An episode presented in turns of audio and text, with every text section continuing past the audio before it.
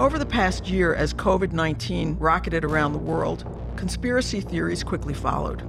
Last spring, dozens of cell phone towers were set aflame across Europe amid conspiracy theories that the 5G towers were spreading COVID 19. In January, a Wisconsin pharmacist was charged with deliberately destroying hundreds of doses of the newly available COVID 19 vaccine because he believed a conspiracy theory that the vaccine would change human DNA. And some people are asserting that the virus itself was engineered by the Chinese. These aren't the only conspiracy theories making inroads right now. A September Pew Research Center survey found that more than half of Americans have heard at least a little about QAnon, the complicated web of pro Trump conspiracy theories that originated on the message board 4chan. In November, two candidates who voiced support for QAnon theories were elected to Congress. So, how do conspiracy theories like these get started and why do they persist? Who is most likely to believe them and why? Is there any way to combat conspiracy theories once they're out there? And what are the consequences for individuals and societies when they spread? Welcome to Speaking of Psychology, the flagship podcast of the American Psychological Association that examines the links between psychological science and everyday life. I'm Kim Mills. Our guest today is Dr. Karen Douglas, a professor of social psychology at the University of Kent in the UK.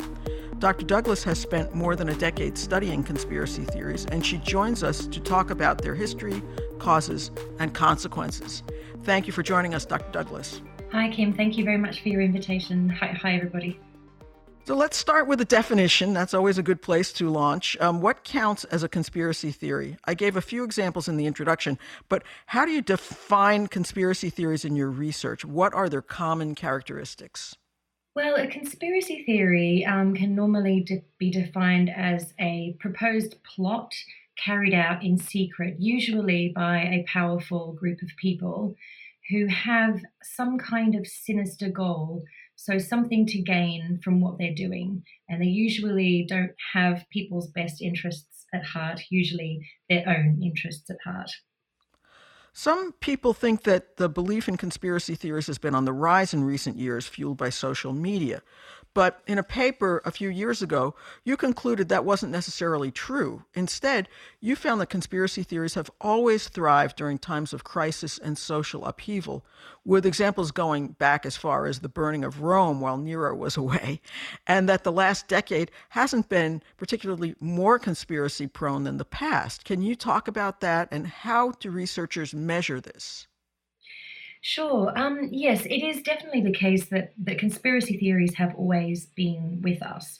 It um, believing in conspiracy theories and being suspicious about the actions of others is um, in in some ways quite an adaptive thing to do. We don't um, necessarily want to trust everybody and trust everything um, that's happening around us, and so they have always been with us, and to some extent, people are all um, I guess you could call everybody a conspiracy theorist, if you want to use that term, um, at one point or another. And um, and so yeah, they've they've always been there. People have always believed in conspiracy theories. Um, as far back as, as as we can remember, people have been um, having these conspiracy beliefs and having these suspicions about the um, actions of hostile collectives of individuals. This is just the way the way that we are wired up um, to some degree. And um, in terms of how we measure the extent to which people believe in conspiracy theories, you can do this in a variety of different ways. And as psychologists, as, as a social psychologist now, um, we would normally measure belief in conspiracy theories by simply asking people questions about the extent to which they endorse a particular idea or the extent to which they believe a particular statement is true. And you can measure these sorts of beliefs on um, specific issues. So, for example, if you want to know how much somebody believes um, in anti vaccine conspiracy theories, then you can ask people to read a bunch of statements about anti vaccine conspiracy theories. So, for example, that pharmaceutical companies are hiding information about vaccine efficacy and safety. And then you ask them how much they believe um, that statement or how much they agree with it, how much they think it's plausible. There are various different ways that you can do this. And um, and another way to kind of tap into what some would argue is an underlying tendency to just believe conspiracy theories more generally, you can ask more general questions um, or ask people to rate the extent to which they believe in statements such as governments often hide secrets um, from people to suit their own ends. So, more general notions of conspiracy like that. So we'll just ask participants to read these sort of statements and rate the extent to which they agree with them, usually on a scale from I, I strongly disagree um, to I strongly agree, that kind of thing. And, um, and then usually what we will do is come up with an average conspiracy uh, belief uh, measure or score, I suppose, total for um, each individual, and then we'll look for associations between that kind of belief and, and various other psychological factors as well.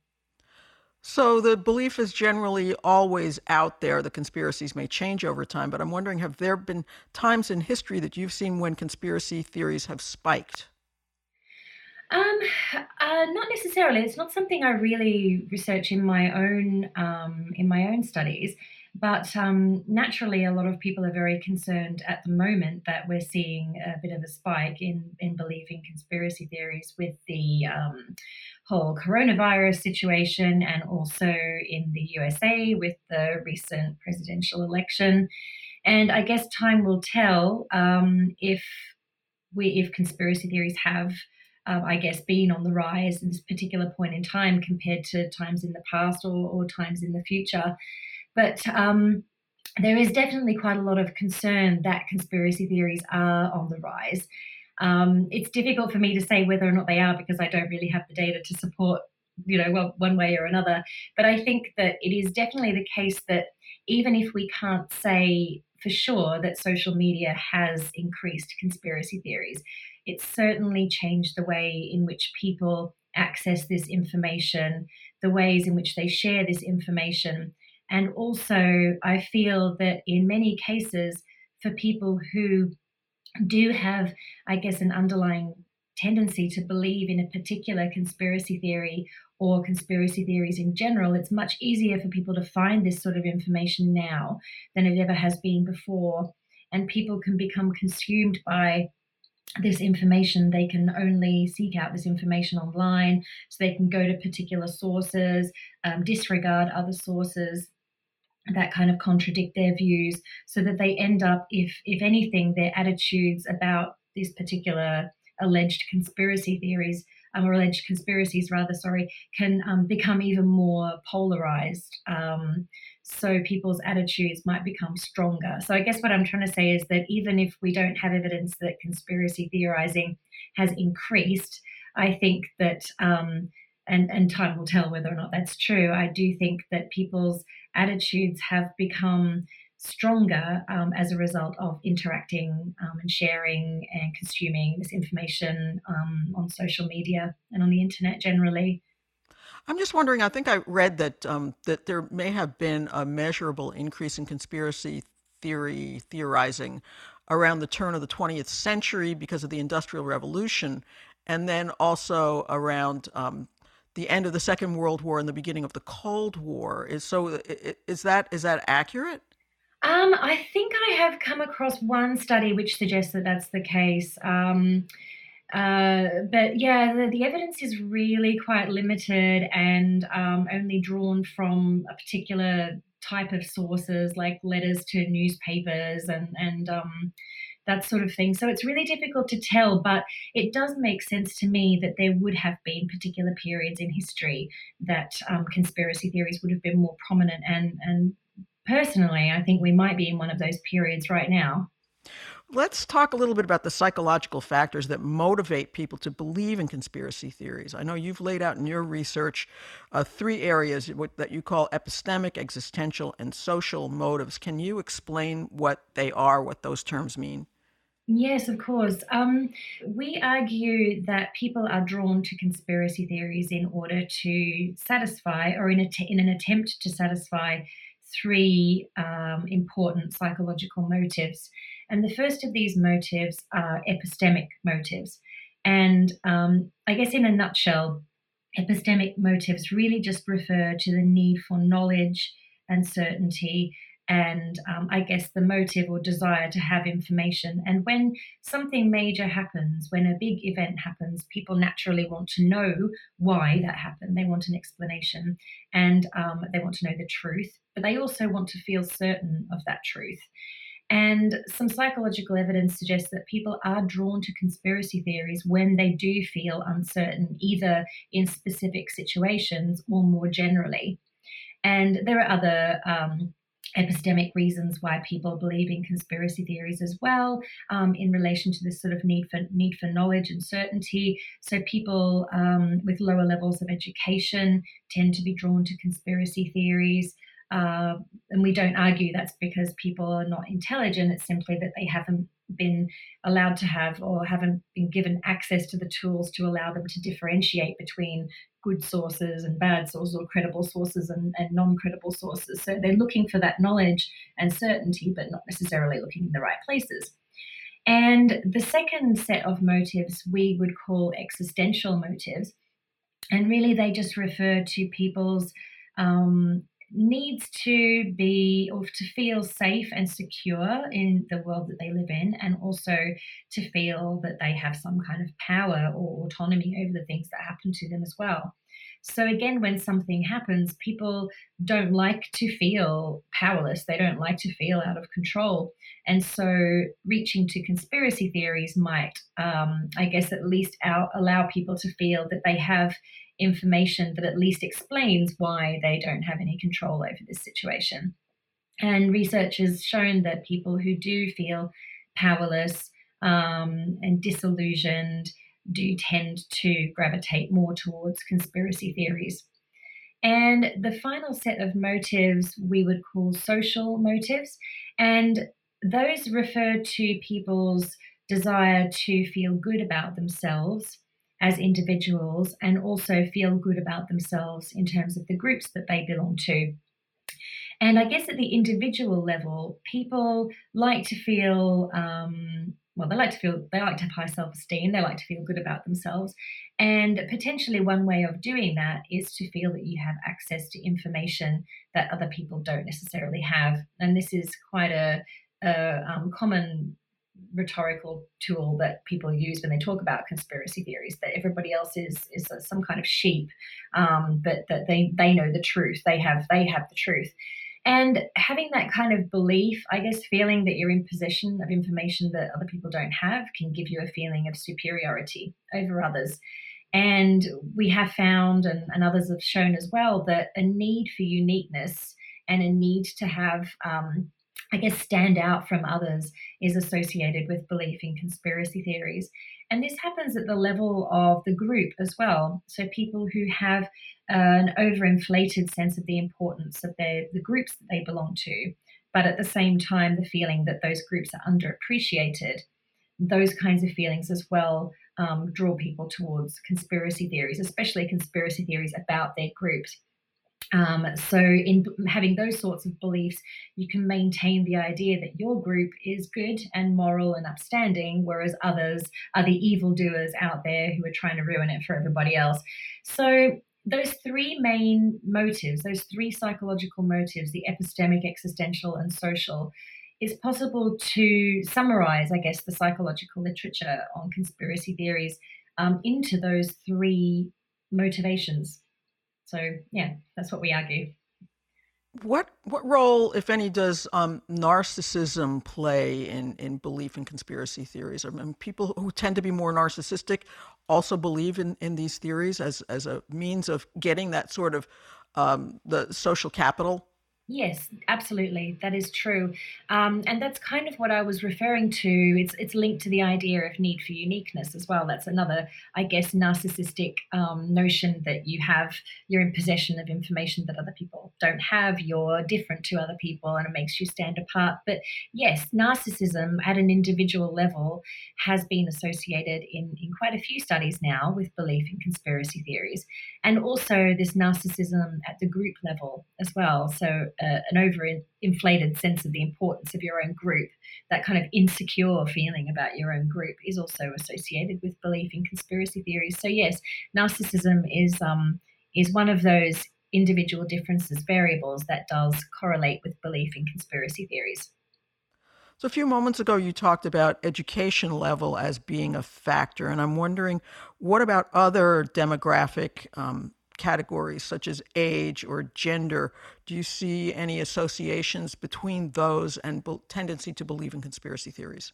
Yes, in terms of age, we do. In our research, we generally find that older people believe in conspiracy theories less than younger people do. That tends to show up in most of the studies that we have run. So there's simply a correlation between conspiracy belief and age that is a negative correlation. So the more you, the older you are, the less you believe in conspiracy theories, or the other way around, the younger you are, the more you believe in conspiracy theories.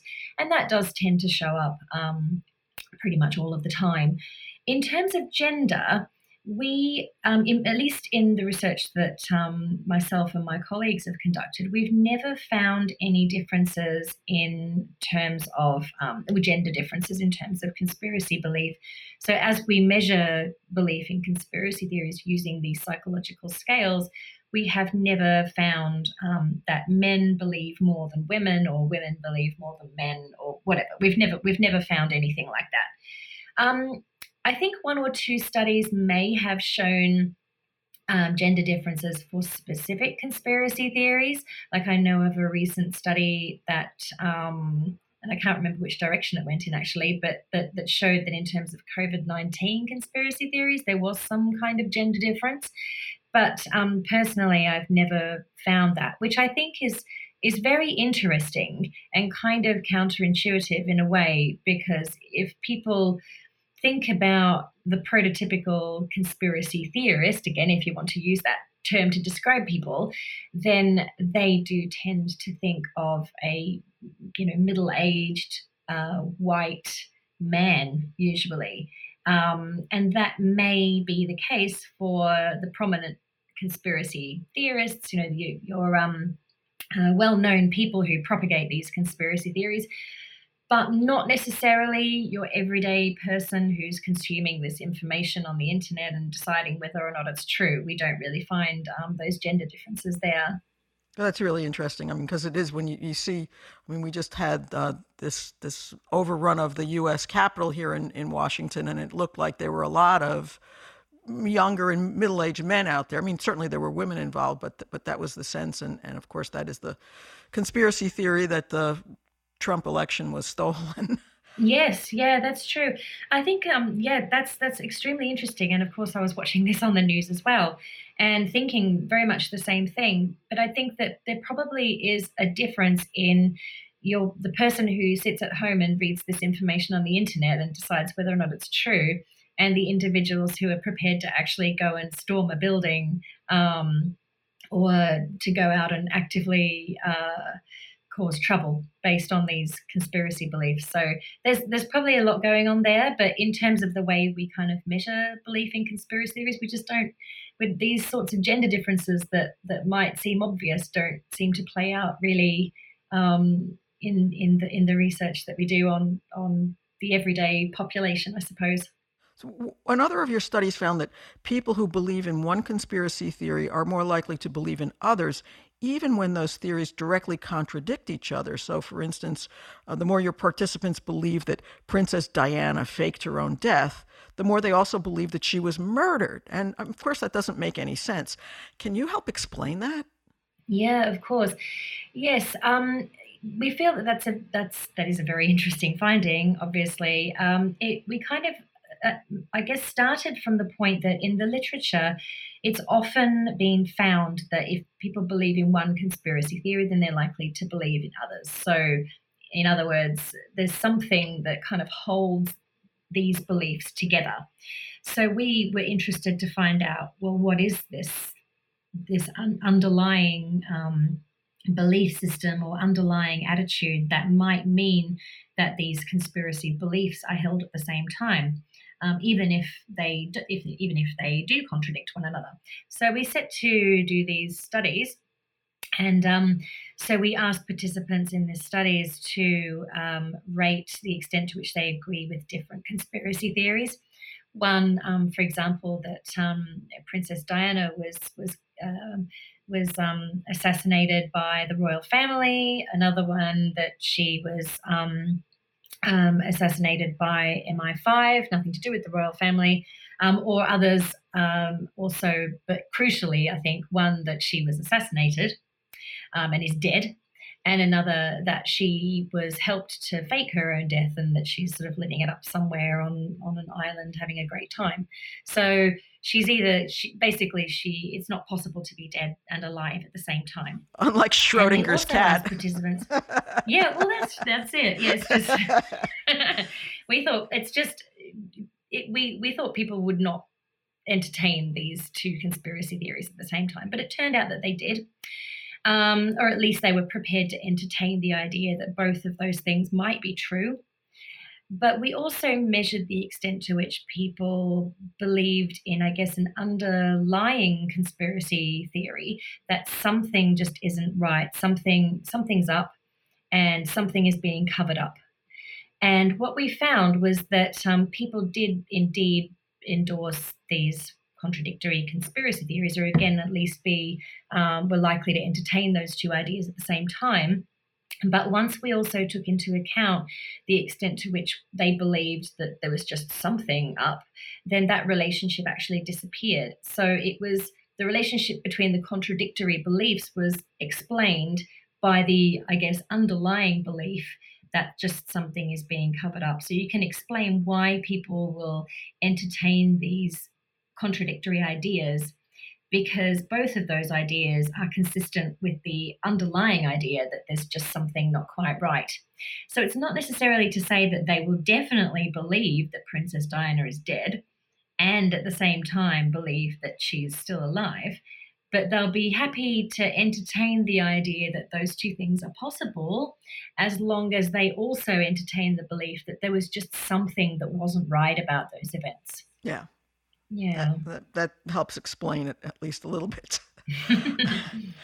well, what makes a conspiracy theory catch on and have staying power? Are there certain types of theories that are stickier than others, or or some that are more enduring, like the Earth is flat, you know, has been around since forever? You know, so, are, are there characteristics that that uh, make them stickier? Um, it's that's not something that I've done research on myself, to be honest. But I think it's a fascinating question. Um, it's very true that some conspiracy theories stand the test of time, and others just disappear. I think that um, so there must be certain features of conspiracy theories, the ones that last and the ones that don't. I don't personally know exactly what they are, but um, I, I guess one thing that tends to be very, very common is that the event is very, very large. The event that is explained by the conspiracy theory is very, very large and important, and usually involving something of great political or social significance.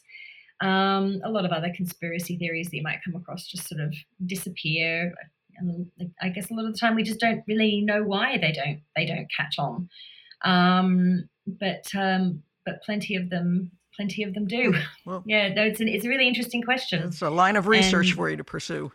yeah, yeah, oh yeah, this there there definitely is. Yeah, um, I think that other researchers have started to ask these sorts of questions, but and I have tried myself to, I guess, um, not taxonomize, but sort of almost I guess not not even categorize conspiracy theories, but try to try to isolate some of these features. But it's actually very difficult because there are so many of them about so many different events. And you pointed out the um, flat Earth conspiracy theory, which has been around forever, but um, kind of died away for a long time, and then in recent years just seems to have gotten popular again.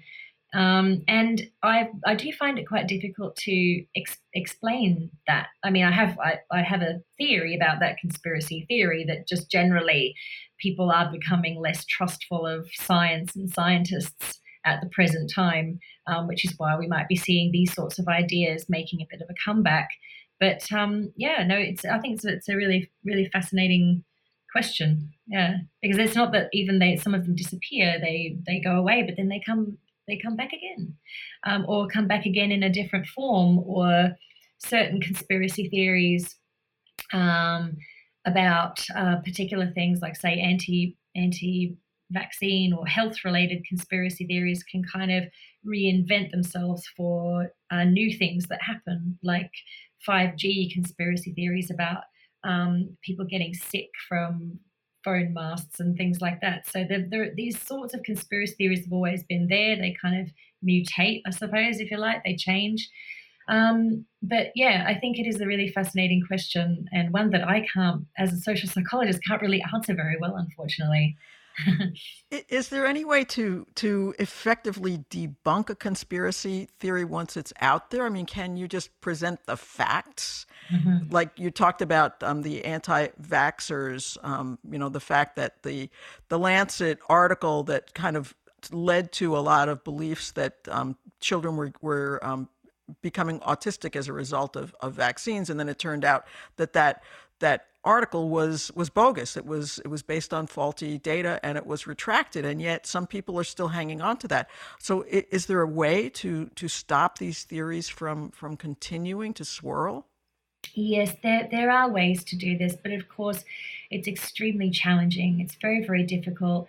Once once these conspiracy theories are out there and people believe them then sometimes people can very, very strongly hold on to these beliefs and defend them um, very, very strongly as well.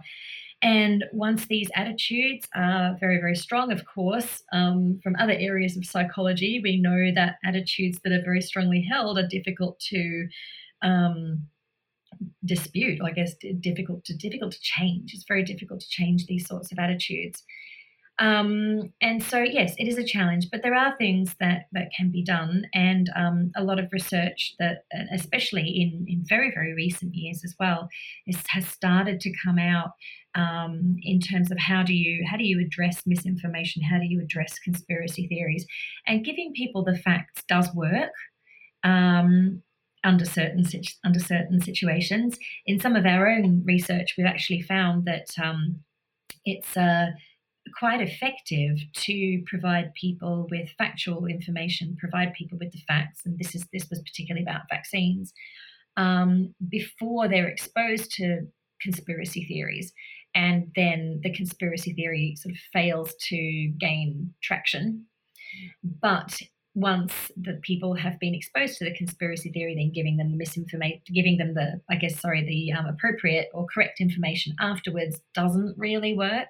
So um, others have sort of taken this information and have started to look at ways to inoculate people against misinformation and to inoculate people against conspiracy theories and fake news and all sorts of other things, um, which seems to be working as well. So uh, in other words, you give people either the correct information or some piece of weak misinformation before they're exposed to the, the worst of it, then that helps them to be able to resist it. Um, there are other techniques that people have used, that researchers have used as well. And um, just to give you one other example, some researchers have looked at the idea of presenting people with a pre warning or a forewarning that they might be exposed to misinformation. And if people believe that information that they might receive could be misleading, and they have that information up front, then that can sometimes help them to resist the misinformation as well. Now, I think these these are all really really valuable tools, but of course, um, sometimes the misinformation is already out there, um, so it's difficult to get to people beforehand. So then you have to resort to, I guess, traditional debunking techniques such as going in with consistent, strong um, counter arguments. But I think that these other opportunities, these other um, techniques provide real opportunities to help people to resist conspiracy theories in general that they might come across in the future. So if you give people these sorts of, I guess, ways to critically think about information and um, and think, well, you know, okay, I could be exposed to misinformation. That misinformation is out there, so I'm going to be on the lookout for it. Then it might actually help people to resist it when they come across it next time, if that makes sense. Yeah, it sounds like the techniques that they're trying to use right now with the COVID 19 vaccines, you know, telling people up front that you know, if you happen to be particularly allergic, you might have a reaction. This is what to expect. And yet it's kind of like a game of whack a mole because they talk about all of this and they're trying to be as transparent as possible. And yet along comes somebody who says that the mRNA that's involved in, in this is actually going to change the DNA in your body. And so, you know, how, how do you fight that? Yeah, it's very, very, it is very, very difficult. And con- there are new conspiracy theories all the time um, it's it, it is it is exactly like that game. yeah, you're constantly trying to you've got one and then you're constantly trying to hit another one away. It's it is very very challenging. It's it's there's a lot there's a lot out there, a lot going on out there. And of course, this is all complicated by the fact that sometimes conspiracies do exist, and sometimes people may have deep seated, valid reasons to distrust authority. So, for example, public opinion polls have found that black Americans are less likely to say they'll take the COVID vaccine and more wary of its safety because they have a long history of being abused and mistreated by the medical establishment. So, is there a way for people to balance this awareness with a healthy skepticism of conspiracy theories? Mm, yes, again, this is extremely challenging, and you're absolutely right that um, some people have very good reasons to be suspicious of of of these sorts of things because of past events, and um, and so the challenge becomes even greater. And so, and I don't know the solution to this apart from the fact that people who are attempting to fight the misinformation will need to be sensitive to these concerns and, and perhaps be more targeted in um, their efforts to debunk the misinformation, being sensitive to these these historical events as well. Um, so it can't necessarily be a one size fits all approach to misinformation just can't be because everybody's circumstances are different. And we know that different communities feel differently about vaccines um, and various other things as well for very good reasons. So um, that of course is a huge challenge for anybody trying to deal with um, potential misinformation about vaccines and, and and other things but also yeah particularly with covid a reluctance to to take the vaccine. So, what aspects of conspiracy theory are you looking at today? What What's your research um, heading toward? Um, uh, quite a few things going on at the moment, actually. Um, I'm really interested in, um, I guess, the deliberate use of conspiracy theories as a as a political um, device.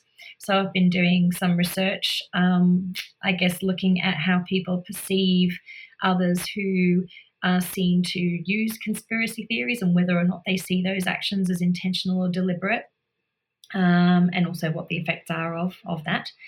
Um, I've also been interested in the term conspiracy theory itself and the term conspiracy theorist and how people use those terms, um, whether they use them to, uh, I guess, specifically um, put down other people's ideas, um, or if they simply use these terms when people when they just don't believe that they don't believe a particular idea, and also the effects of these terms on whether or not someone will actually believe something.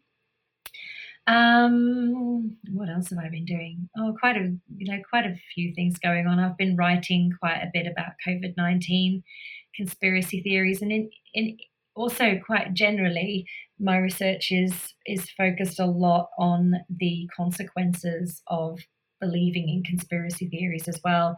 So in different um, areas like in vaccines, climate change, um, politics, in various different domains, specifically what impact do con- do conspiracy theories have on people's attitudes, um, be- beliefs, and behaviors? So I've been doing a lot on that sort of thing. Well, it's an amazing area for uh, scrutiny and, and appreciate the, the work that you're doing here in helping us to better understand uh, some of the ways that uh, people's minds work. So thank you so much for joining us today, Dr. Douglas. Well, thank you. It's been a pleasure. If you'd like to learn more about psychological research on conspiracy theories and other types of misinformation, check out The Monitor on Psychology, the magazine of the American Psychological Association. You can find it at www.apa.org/monitor. You can find previous episodes of Speaking of Psychology on our website at www.speakingofpsychology.org or wherever you get your podcasts. If you have comments or ideas for future podcasts, email us at speakingofpsychology at apa.org. That's Speaking of Psychology, all one word, at apa.org. Speaking of Psychology is produced by Lea Winerman. Our sound editor is Rob Aniva. Thank you for listening. For the American Psychological Association, I'm Kim Mills.